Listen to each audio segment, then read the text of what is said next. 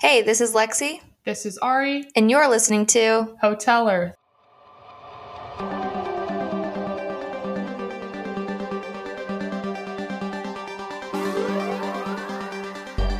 Hi, we'd like to extend our stay. and Upgrade.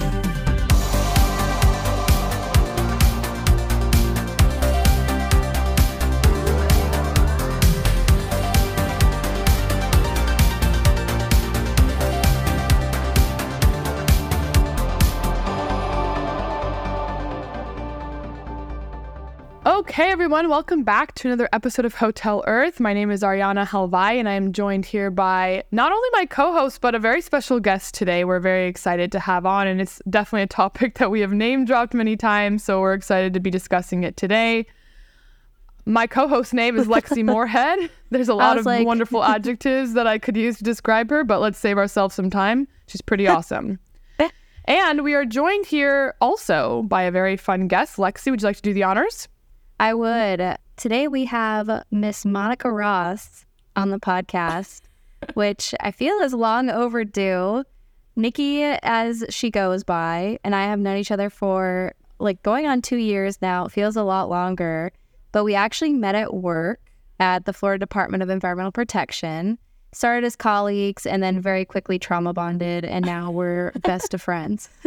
Trauma bonded. Wow, Trauma that's no like shade throwing or anything.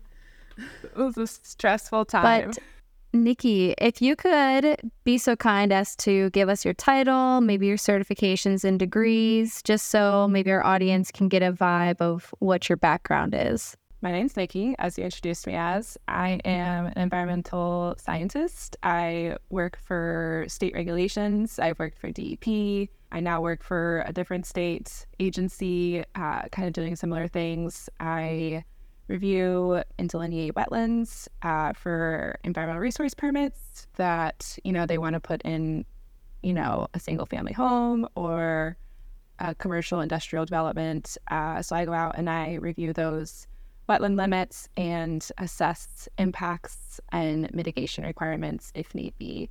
So I have a certified wetland evaluator certificate, which honestly doesn't really mean much except for uh, that I can evaluate wetlands as DEP requests. I see that as a pretty official stamp. And All right. it's, I mean, there's better certificates that I will be striving for, like a professional wetland scientist, which is like more of like a national, maybe Sure. international recognized certificate.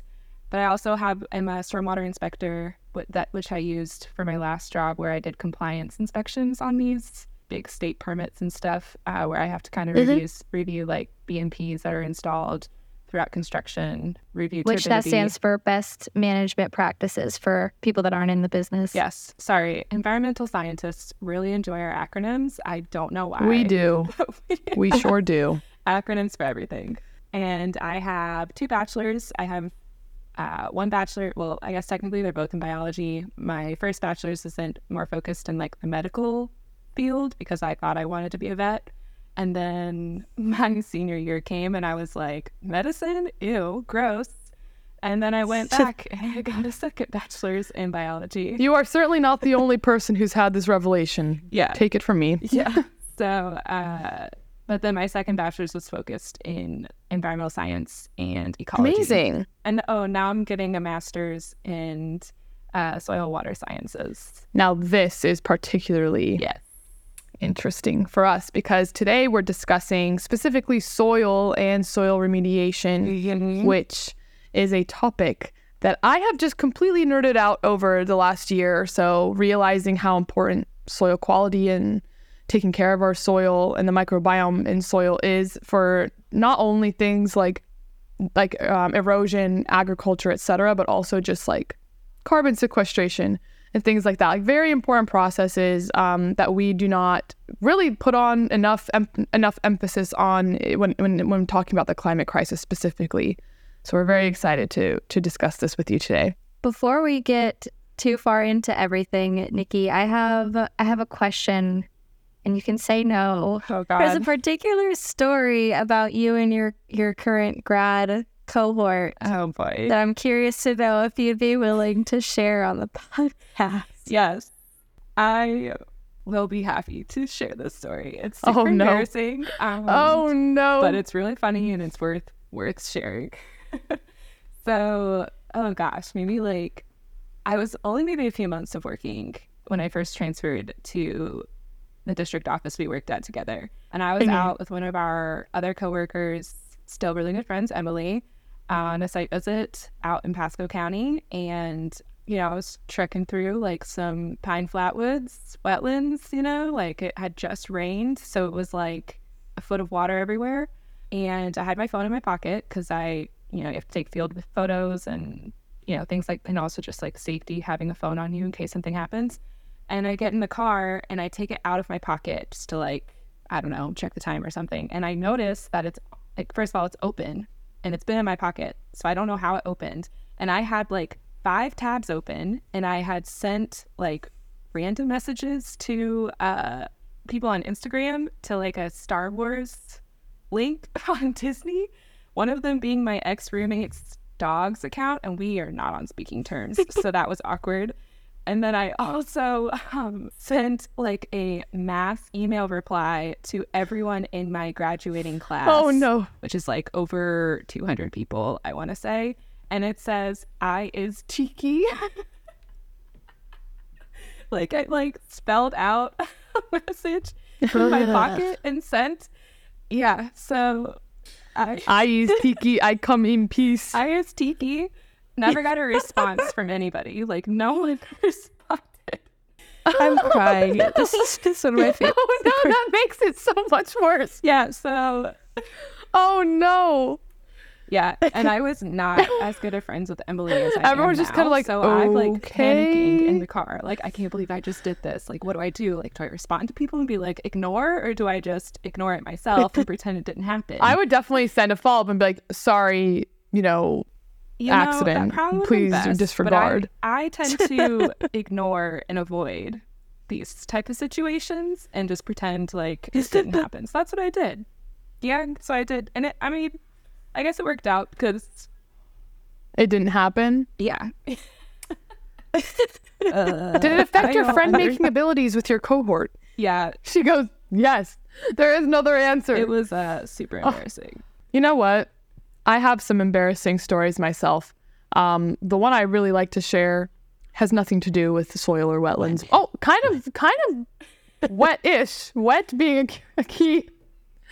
Oh no, wet being a key word. So as I when I was learning, when I was first learning Italian, um, and I first got here, I was my mom and my sister were visiting. I was we were in uh, Lake Como. My sister and my mom were visiting me, and I am still brushing up my Italian skills. They weren't that great yet, and I wanted to know. I we were at a restaurant. And I wanted to ask the waiter, like, "Hey, is there a place where we can go swim? Like, you know, is there any access points for swimming?" And uh, my absolute dumb, crusty ass said, "C'è un posto dove posso bagnarmi." Thinking like, did I? I just ask for a place to like bathe, like in the water. And they go, and I, what I really said was, "Is there a place where I can go wet myself?" Oh no! Wait, what? What was the response though? The response was a very wide-eyed, wide-eyed like one of these like points to self and looks around to make sure. And did anyone else hear that kind of situation? Of course, and you know naturally I have a quite projecting voice as well, so the whole restaurant pretty much heard what I had just said, and all the waiters were like. Uh, anyways, we don't need to. Just so you know, embarrassing shit happens all the time. You know, Lexi made a weird comment yesterday. Which one? When in Rome, Oh my god. I, okay, so Americans, I'm going to say it here. So Americans have an expression and it's basically when in Rome and it means when you're in a place you just kind of like go with the flow, you do the thing. Uh-huh. Well, I made a when in Rome reference to a group of Italians and they just They they, just didn't were get it. They're just like, they were like you're in Florence. But what do you mean when Rome, in Rome? You're not in Rome. Yeah. so that Yeah. was awkward. Ari Ari pitied me so much that she clarified the situation to try and help, but it it, I it did. just I didn't. think it made it worse. just made it worse. Yeah. Yep. I feel like whenever you have to clarify a joke, it just it it never too late. it- Yeah. yeah it's it's past the point of making it funny. But hopefully, what we talk about today will not be anything else too embarrassing for any of us. And that being said, we we talked a little bit about your degrees, but could you tell us maybe like where you graduated from and when so we can kind of get a, a timeline of your work experience versus your education? Sure. So uh, I grad my first degree is from University of Florida. I started in 2012, not to age myself too much, and I graduated in 2016. Not really seeing or thinking what I wanted to do. I did an internship at the local zoo for a summer, thinking like maybe I'll be a zookeeper, you know, or an animal ambassador or something. But it's super hard to get into that field, and it sadly doesn't pay enough. So I was like, can't live off this.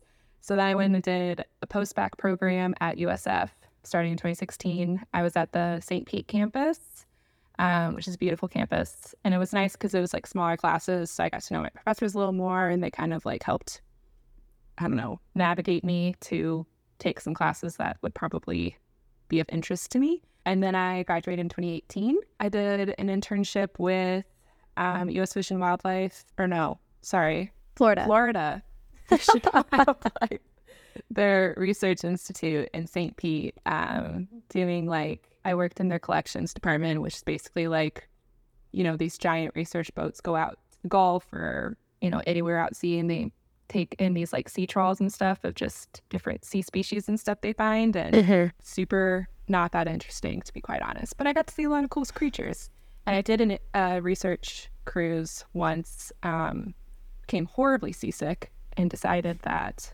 land is for me. So land is for me. I think land is also for Lexi, just based on our beach day yesterday.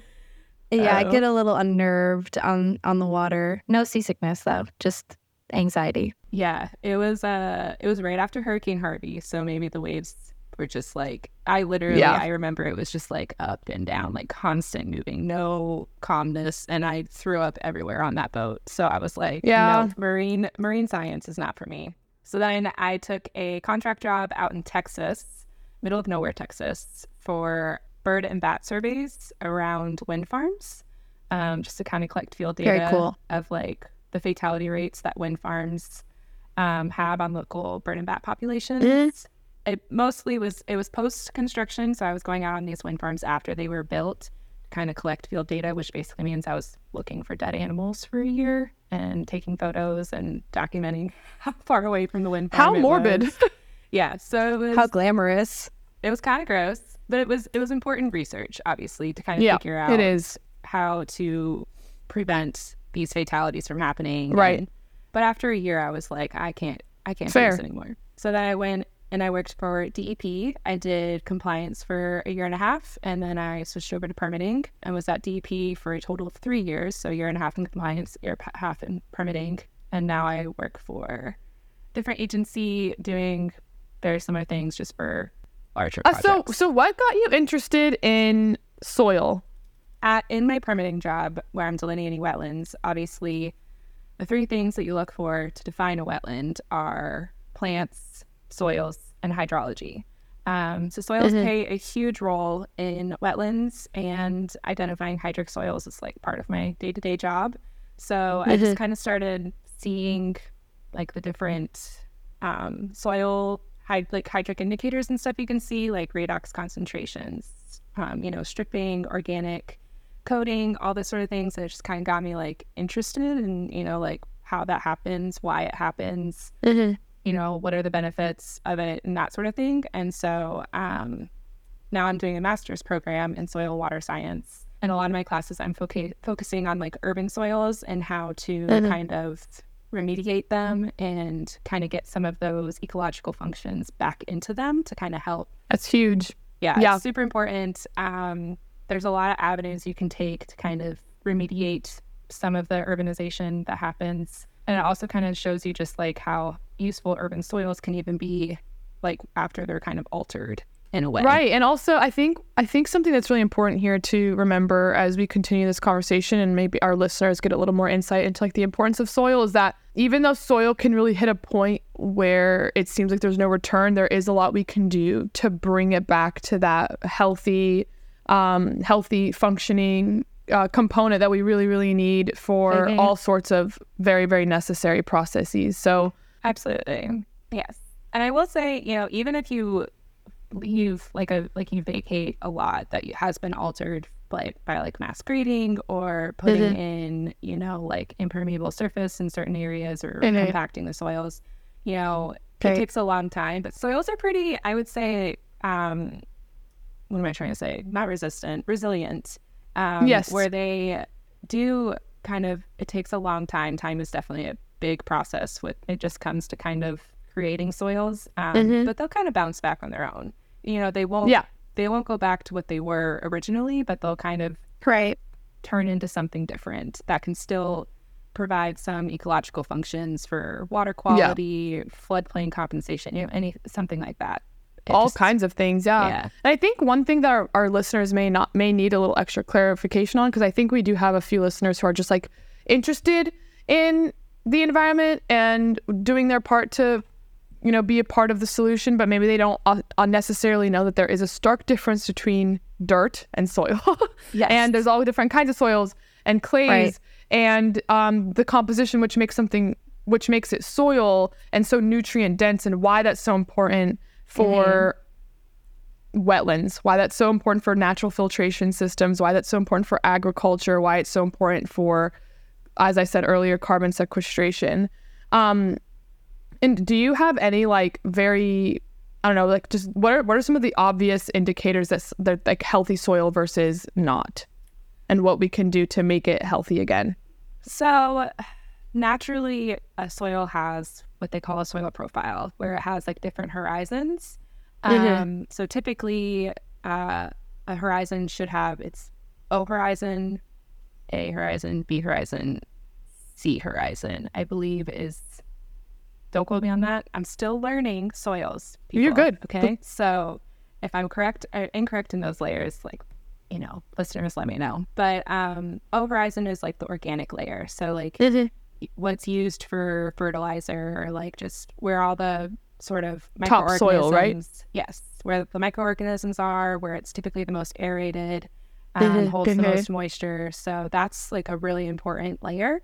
And typically for when development goes in and stuff, that layer is the one that's kind of taken away because it's Right. a lot more squishy. So it's not as like Mhm. stable ground. So that's Mhm. usually just completely wiped away.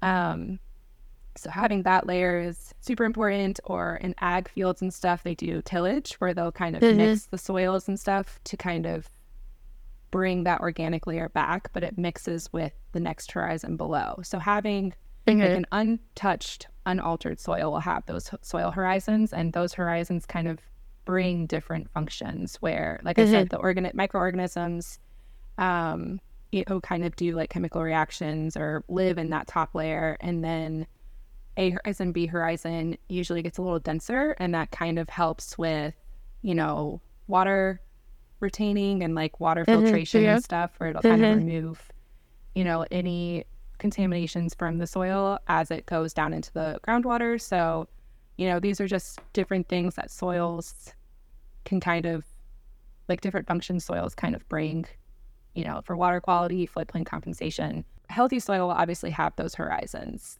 Right. And undis- undisturbed soil too. Yes. Undisturbed soil. Yeah, I guess I should say that. So, undisturbed soils will typically have those horizons. A healthy soil may not necessarily have every single one of those horizons, or it'll be mixed. Um, so, some of those functions will go away, uh, but it can still kind of be remediated or restored by bringing in, you know, organic layer and stuff from different sites to kind of create help start creating those profiles and then the soil will kind of take over and create those other horizons over time but it'll Right. take you know probably a few hundred years to get back to like a untouched altered or untouched um unaltered soil profile Thank you for that clarification. So I don't think a lot of people realize the timeline No, they don't. that we are considering here when we talk about soil being in its natural mm-hmm. state. And there's probably not a lot of places that are undisturbed unless you're looking at like a forest, like an old growth forest, which is kind of sad. Yeah. And by kind of, I mean that is sad. But I maybe we should also clarify here what soil remediation is so when you're talking about bringing back that organic layer or a site that has been disturbed, like what what does soil remediation mean really? So, kind of like the generic definition of soil remediation is the elimination of any contaminants from the soil through a different, a lot of different, um, like chemical, physical, or biological means. There's a lot of ways. I've actually at my old job, one of our one of our um, services offered at the consulting firm was soil remediation. Like we would we would go out, we would collect soil samples, but try and identify a plume. Yeah. And then depending on what contaminants were there, because depending on the contaminant, there's different ways to remediate soil, or de- and maybe it's not even a contaminant and what why it needs remediation. Maybe it's just lost a lot of organic like biodiversity, and there's another you know there's others all kinds of reasons that remediation needs to happen, and there's all there's different avenues to Yeah. Yeah. to I was um, doing a lot of research this weekend. And I mean, I knew, I guess, just like logically that there was a lot of different ways to do this. But as I was looking into it, there's like dozens, like dozens of all different kinds. ways you can remediate we used to do soil. some weird stuff to get soil back. We would pump something like that back into the soil so that it could is either a soaks up all the shit, and then since it's like an organic component, it like kind of somehow re reincorporates it back into the soil in like a non so toxic way. Very strange. There's like a lot of weird shit you can do. Yeah, yeah. There's that sounds kind of like soil flushing, but also like bioremediation combines, where like yeah, Yeah. you could use like a biological component where you like insert it into the soil and then Yeah. biological natural reactions will happen to kind of either stabilize the contaminants or turn them into like a non-contaminant Right. isotope of that. And then there's also like whatever. excavation too, where you literally just remove the shit from the from it, and then Yeah. you just try and mix back all the healthy soil in there and re-level it and things. But a lot of so there are some issues that can come up with soil remediation, like excavation, because if you remove all that contaminated soil from the site, where are you going to put it? You know, like, Yeah. Right. There's the question of like, are yes, you're helping this site, but are you going to cause like Yep. contaminants on an off-site location? Typically, they take them to like landfills and stuff, and you know, certain landfills will take that type of material, but not all landfills do. So you have to then check to see Yeah. if like your local landfill would take this contaminated soil, Yeah, um, and then you have to pay for it to like get excavated and then you know trucked off site, which can get expensive. So yeah, there's definitely a lot of avenues, extraction processes you can take. They also have uh, remediation processes where you take that contaminated soil and you like put it through this machine to like kind of filter, like physically filter out all the like bigger contaminate contaminating particles. And Sure. then you also like Sure. mix it with a um, what do they call it? Like a binding agent, kind of solidify those contaminants together and like make like a bigger particles that can then get filtered out. Um, a, fl- a flocculate. yes. I don't know if it's called flocculates for It might be. s- Yeah, it's probably different because that's similar concept. liquids.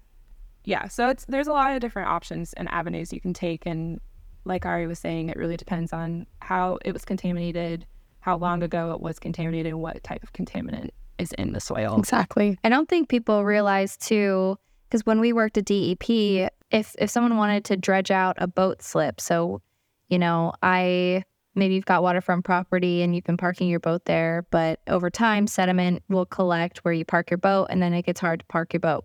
So they would apply for an exemption request to dredge that area where the boat goes, the boat slip. But then it would become an issue of testing. A lot of people didn't want to submit testing to prove that there was enough flushing that contaminants weren't sitting in that Mhm. what would be dredged sand, I guess, more than anything. And then they occasionally would either take it to, a, I believe, a class A landfill, like Class what Nikki was saying Three. earlier. class one class Yeah, one. class one. Sorry, thinking of different facilities.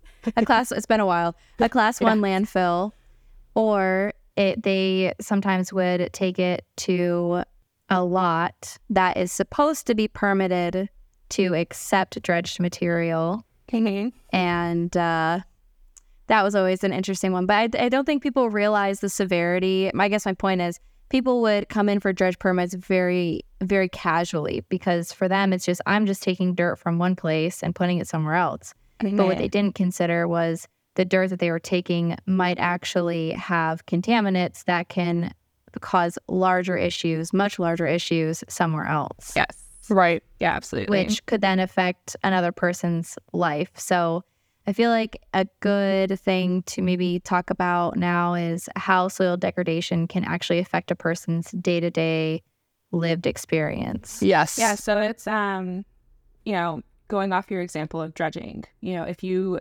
have soil that was contaminated that you dredged and you take it to a different location just to use it as like fill for, you know, just your lot in your backyard. You want to put in a, you know, a pool. Well, I guess not a pool because pool you're like dredging out, but like you want to put in like a back patio or something. You have to level that land, so you just use this fill material that you found off site on this site, but it's filled with like a contaminant of some kind, and it'll leach into the soil of the lot you bring it to, and it can you know affect the plant life in the in that area it can affect groundwater is a huge one especially Groundwater. where we most of our fresh water comes from the aquifer um, so it can leach into groundwater which then can just disperse you know everywhere. Everywhere. Once it hits the water table, you're kind of you're in you're some deep shit, for lack of a better word. yeah. It becomes a much bigger problem much bigger problem. But and it could also just affect you know water quality. It could affect the quality of the soils in that area and it, it'll affect like the microorganisms the biodiversity of any animal that's used there the plants um, a lot of like native plants are very sensitive to like phosphorus levels and stuff in just the soil the water and stuff so it'll die off the native plant species and then exotics are typically a little bit more flexible when it comes to just Right. chemical or water quality or anything like that like it, they're usually a little bit more uh, durable i guess is a good word to say um so then the- Resilient, maybe. resilient yes thank you i keep I keep forgetting that word We've talked about what soil remediation is. We've talked about the ways in which people might unintentionally cause the need for soil remediation. But I think we've maybe just kind of brushed over what can actually cause soil degradation. So, can you talk a little bit about the different ways that soil degradation can occur?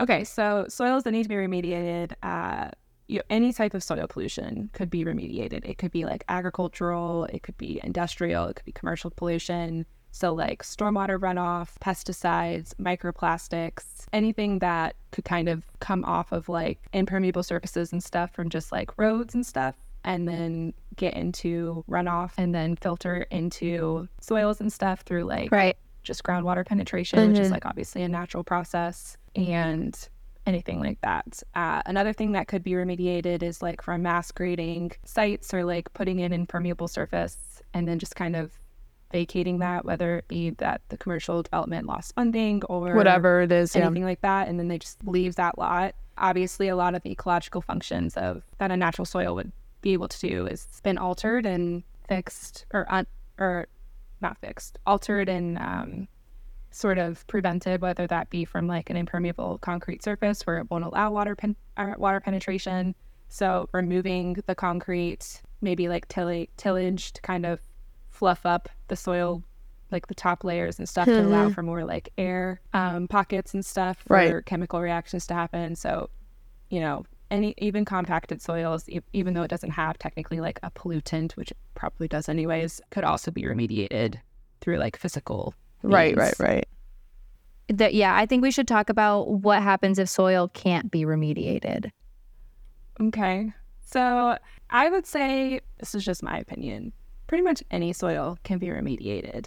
It's just figuring out if, like, what the amount of time and money would be required to kind of go about Mhm. remediating it. And that, So you have to evaluate like the cost benefit analysis Right. before you decide whether it's like point of no return Right. or not. so um, the EPA actually has a lot of programs for like really bad contaminated sites. And it's called, one of them is like the Superfund site. Right. program say Mm-hmm. um, there's actually like several in Florida alone. I did a search of this yesterday, and there are 92 Superfund sites currently on the what is it National Priorities list, um, where they've gone out, and 12 of them being, or I'm sorry, 11 of them being within the Tampa Bay area where I live and where you guys Love that. have kind of grown up or gone to college here. And some of them are Yeah. like, like one of them's like 10 minutes from my office. Insane. So they're these Superfund sites are typically from like decades ago of like back when water quality wasn't really monitored or regulated and stuff and they were just doing a lot of like not environmentally safe things. Right. they weren't paying attention. They Yeah. weren't caring. They were doing what Yeah, they needed to so- for for profit, for Um, efficiency. so a lot of these like just, you know, oil production sites and stuff are, are a really big one. Phosphate mines, phosphate mining, even like dry cleaning places and stuff could have like become Oh. like contaminant sites. Dry cleaning is the worst. Uh, dry cleaners Yes. and PFAS contamination was like a hot topic Yeah. while I was working in. for these Superfund sites, EPA kind of goes out and does these site assessments and stuff where they'll kind of do soil and groundwater testing to kind of see what type of contaminant is there, the levels of it is of that are there, um, you know, if it's safe for the public, especially like adjacent neighbors and stuff. Um, and if they aren't, they will put them on these like big national priorities lists, and it's just for like all nations and stuff. And then they have like a fund budget like every year that they set aside to go and remediate these sites. There are currently 11, like I said, in Tampa that um, are kind of being joint funded by like the Southwest Florida Water Management District, DEP, the county, and the EPA all kind of work together to fund Yeah. these remediation activities and stuff. And some of them, obviously, it's really difficult to kind of point fingers at who the issue or who caused these contaminant sites and stuff. So that's why that fund is kind of set aside for this, for the just the government to kind of pay for. But some of these sites they ha- have been able to kind of just through his like figuring out the history of these sites, figure out you know what caused these pollution problems, and then they do have like they can do lawsuits and stuff where they kind of try and hold these companies accountable at some level. I don't know if they really have them pay everything, but there might be like some fines or, you know, obviously there have been a lot of like train spill issues in uh, the United States within like the last, what, six months? So I'm Yeah. sure the EPA is working with those companies to kind of help fund the soil remediation activities that are needed. But yeah, so it's Right. crazy. And you can find all of this on the EPA website, which is wild, but also I think really important to kind of figure out like what's going on in your your neighborhood and where Absolutely. you work, where you live. And it's interesting Right. to kind of see how close these Superfund sites are to just like day to day life. Yeah, absolutely. Oh yeah. And I think I think we're we're getting into a really important kind of discussion here. Just naturally the conversation's kind of moved to the direction of like we see, you've seen firsthand, and we can see firsthand for ourselves with this access to this data for free, how expensive and how um how uh, I guess impactful in a negative way contaminated soil is and how and, and how expensive it is to clean up. And so we really need to get to this point where we understand that prevention is so much safer, better, healthier, and cheaper than it is to make the mess and then clean it up later. I mean, it ends up being so much cheaper for a business or for an industry to take the precautions ahead of time and to make sure that they're doing the right regulations before they have to do this, you know, potentially million dollar cleanup that takes years. And it, who No. knows how how how expensive these really can get. I'm sure it even gets much more than that. Right. Well, and like you said, like even time is a huge thing because some of these Superfund sites I was looking at, uh, they went, they started like the remediation activities in like the 90s and early 2000s. Wasn't Love Love Canal one of the first ones? Yes. Love Canal in New York was one of the first super funds, and they still haven't cleaned that shit no, up yet. no. Yeah, and, that was way back. And at least we're talking like early '90s. I want to say. I Yeah, I can't. think don't so. quote me on that. I think so. But- Even after the actual remediation activities are finished, they have decades of monitoring that they have to do to kind of kind ensure and make sure that those uh, contaminant levels are at like a safe level for the public. And then it also can affect like zoning of that Mhm. parcel. Yeah. You know, after the remediation, if they've determined that the chemical levels are still too high for just typical residents and stuff, they'll Yep. restrict the zoning where you can't have residential zoning in that area. Um, or you know they, they're just like really limiting on like how what you can do like reuse that land for Right. so it's it's definitely a, a long process and it can you know just one contaminant like oil spill or something can have decades of detrimental effect of that land and neighboring lands that i feel like aren't really it's not realized until too late Mhm. so definitely proper practices are important Absolutely. And in general, would you would you say that it should be cheaper to do preventative measures than cleanup? Because I saw Lexi shaking her head and now I'm wondering like does it obviously there's some sort of benefit to just doing cleanup for an industry. Like obviously they do it for a reason. There's some sort of like cost benefit analysis that they've done for themselves to just ignore the preventative measures and do it this way because somehow they're benefiting economically from it. Maybe it's efficiency, I don't know. But is has it is has it been I don't know proven somehow? Do we know for sure that preventative measures are the at least the, there is economic incentive to do a preventative measure rather than cleanup?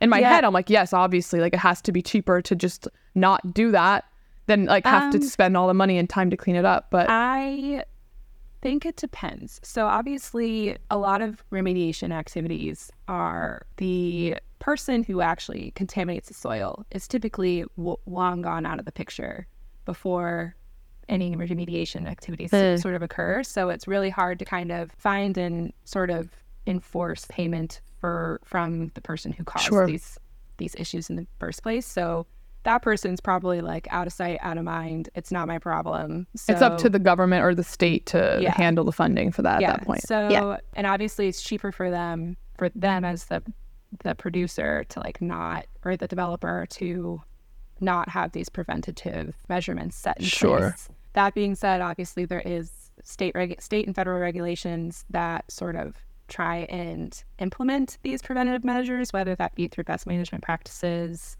water quality monitoring throughout construction, The permitting process in general. yeah permitting in general um sort of like limiting like what actual activities can actually occur and Right. then you know proper disposal of any sort of like contaminated pollutant or things like that And then, Exactly. you know even if they obviously like construction they have to have like a lot of oil tanks and stuff or fuel tanks um, so making sure that you have like proper uh, containment areas for those in case there Mhm. is a spill. They typically they have like what's called a stormwater pollution prevention plan. Every construction site does, where Yeah. it's basically like a a plan that's been set in place prior to construction starting, sh- talking about what what you will do if an oil spill happens, or you know like how you're going to react to it, and then you Right. have to do the proper um, reporting and stuff to the state and also federal agencies in like 24 hours so they're aware that there was a spill in this area that needs to kind of potentially be monitored or if they see like a spike in water quality data and stuff they'll kind of have an idea of like why and they can kind of navigate back to that area to kind of see Right. like how it's affected the neighboring areas so preventative is definitely the way to go Yeah. it's hard to regulate that i do think that there needs to be a lot more um, statutes kind of set in place and maybe like a more extensive permitting process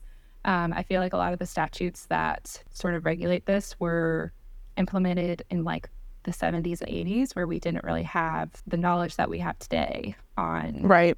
those like the effects that pollution has on water quality soil fertility Right. that we do today. So I feel like a lot of those statutes need to be sort of relooked at and maybe amplified or kind of more uh, specifically defined on like what a pollutant is and you know Mhm. what like how you need to prevent them from getting into the water or the soils. Right. So that's a uh, definitely a topic of kind of opening a lot. well of it, I, mean, I just think there's a there's a lot more there's a lot more that could be done to hold industry accountable yes, right There there is, but it's it's harder than we think. Yes. And Nikki, I think you can t- attest to this. Having worked for the regulator in a capacity where we were trying to hold people responsible responsible both before and after the issues Yes.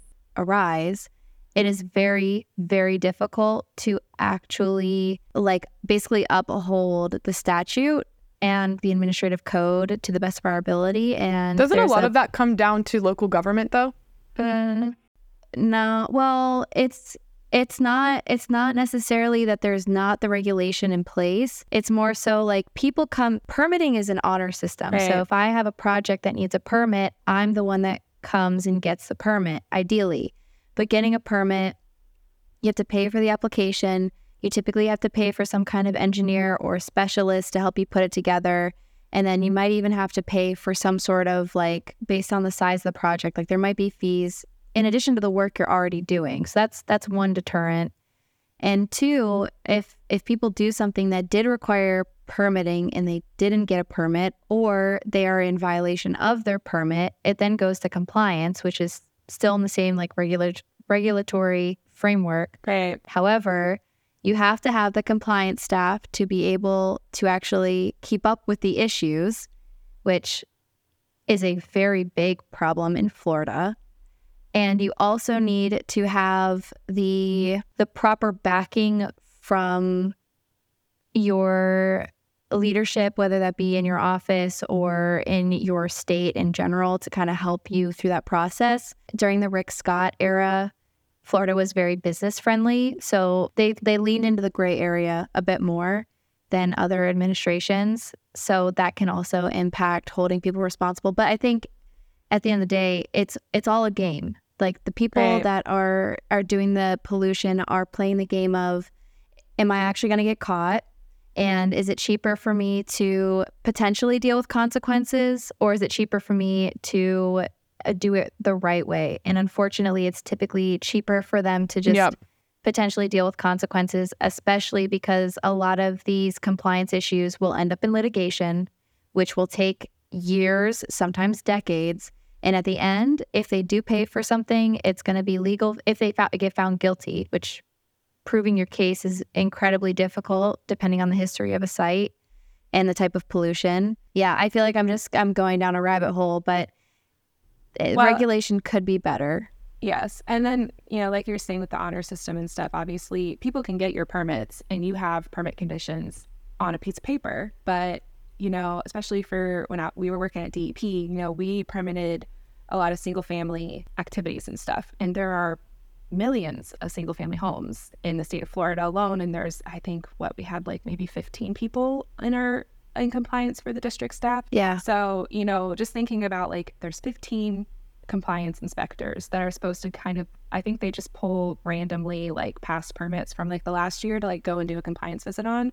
But we permit A certain percentage of them. yeah, so we permit like thousands of permits a year. So if they only do like 15% of those, um, you know, like there there's a lot of permits that are out there where they went through the proper channels, but you know, it's hard to make sure that they're following their permit conditions. Um, it's really just like an honor system, and the only way we can we typically um, report compliance is like neighbors will call in and kind of report and be like, hey, you know, I saw someone dumping oil down a stormwater drain. Wow. Or, you know, things like that. So, but if they're if your neighbor doesn't report you, you know, it's it's really hard for the state to kind of catch on if of That is everybody doing that. Not ideal. That Yeah. No. that system So- is not ideal. I did. I think we can all agree there are definitely ways that this could be better. Listeners, be on the lookout. Be eyes and ears. Help. Big brother. be big brother. so, um, you know, that's like that's another issue too. It's just Yeah. it's, Yeah. it's hard, and and It you is. know, not even just to say that people are doing that intentionally. You know, there are a lot of people that it's just a lack of education. Just don't know. They yeah. just don't know like what they're doing can be really detrimental to themselves, to the public, just to soil in general, Right. water. So I just had a friend who messaged me yesterday, uh, pictures of someone who put up a fence like through a mangrove fringe on their property. And obviously, like the way they did it, I could tell that it was not permitted. Um, and he was like, "How do I report this?" And I was, and so I like told him like how he has to report it and the county he was in, like mangroves, mangrove regulations have been uh, delegated to the county instead of the state. So I was like, oh, you have to call your, your, your county or like, you know, this, and the other. And he was like, how do I know that it's actually going to happen? And I was like, I don't know. Like, that's, it's up to the county to figure out how they're going to enforce that, if they're going to enforce it, or if they're just going Mm. to require a permit. Like, it's, it, It definitely sounds like there's a lot of things that could be better about the regulation and um, Absolutely. enforcement and checkups. I mean, having someone, you know, have some kind of monitoring system in place that's better than having your neighbor call in. Yeah. And like Lexi was saying, you know, with the changes in just state uh, officials, kind of the mindset and the approach that state agencies have have changed throughout the years. So like before Rick Scott, Yeah. DEP was like a heavy, heavily enforced, like enforcement sort of task force. Like they would go out and they would issue fines or they would, they, Mhm. they were a lot more reactive than they are now. Whereas now they are, they, they still kind of follow through with those cases and stuff, but a lot of them are just kind of like, oh, it's so minimal or it's just, it's just one small single family lot Right. the one small single family lot may not have a detrimental effect on the entire environment. But if you have one single family lot after one another single family lot, you know, just kind of building on top of each other, it Adds up. a big overall Right. cumulative impact. So Right. It's tricky. it's definitely a lot of red tape that has to yeah. kind of get worked through. But I have I have a lot of faith in the potential progress that could be made here. I think so. Yeah, I think a lot of people are definitely more aware now and very much more conscious. That's that's something that I've noticed. Like working um, in the regulatory field, it, it definitely seemed like, especially our cohort of younger people working there, we definitely were more concerned about these things. We were thinking about Mhm. it from a holistic standpoint and not so like, oh, it's just one single family home. You know, we're thinking about the Mhm. accumulation of all of these single family homes Yeah. and their impact. But I do think, Nikki, if you could provide maybe some hopeful insight on if your studies and experience have focused on prevention when it comes to, to like soil degradation or anything to, to that regard in terms of like g doing things better for the future. I think yes, because we're kind of, I think, getting to a point where we're starting to realize that development's going to happen, you know, regardless of No matter what. regulations or, you know, the general public's kind of thought process and stuff. It's just a matter of like, where is this development going to occur? Are they going to develop an untouched piece of land? Or are they going to go and develop like sort of a previously developed land that's just kind of sitting there where nothing's happening on it? Right. Obviously, developing an untouched piece of land is going to be cheaper from like a cost perspective, but the general public's kind of catching on that it's going to have more of an environmental detrimental impact to you know just like wildlife corridors or you know floodplain compensation impacting wetlands anything like that where the public's wanting to kind of lessen that so i think the mindset is shifting from developing untouched land to developing previously developed land that's vacant and you know Yeah. not really being used so I do see I have seen kind of like a like from the articles and stuff I've had to read for my classes and stuff, I do see kind of a more focus on redeveloping land Mhm. than developing untouched land from that's my studies. So it's kind of Right. a, a, I guess a more like rose colored glasses perspective, narrow Mhm. perspective. But then for like my regulatory job, I do see a lot of like ag lands being developed into you know, like commercial developments, right, large residential developments, Mhm. that sort of thing, which I think is better than like going through and, you know, just completely like wiping out a forested system that's been untouched. So obviously, ag lands have been altered soils regardless. So it's Right. not necessarily the worst thing, but it does create more soil compaction. It does increase the amount of like impermeable surface in mm-hmm. you know that large area so it it, it still can have some impacts Right. on like, ecological functions that ag fields still can kind of provide that Right. you know residential developed areas typically don't it's kind of like yes and no It is. Yeah. it is Yeah. definitely cheaper to develop an ag field than it is to develop like you know a, a A forested forested wetland. forested wetland, but it's not as easy to develop a lot that has like a abandoned building on it because you have to like remove the building, you have to remove the concrete, you have to like, you know, remove what's already there and possibly treat the soils or you know put in like a stormwater system or something like that. That is going to take more money and time than just developing an ag field or a forested wetland Mhm. would.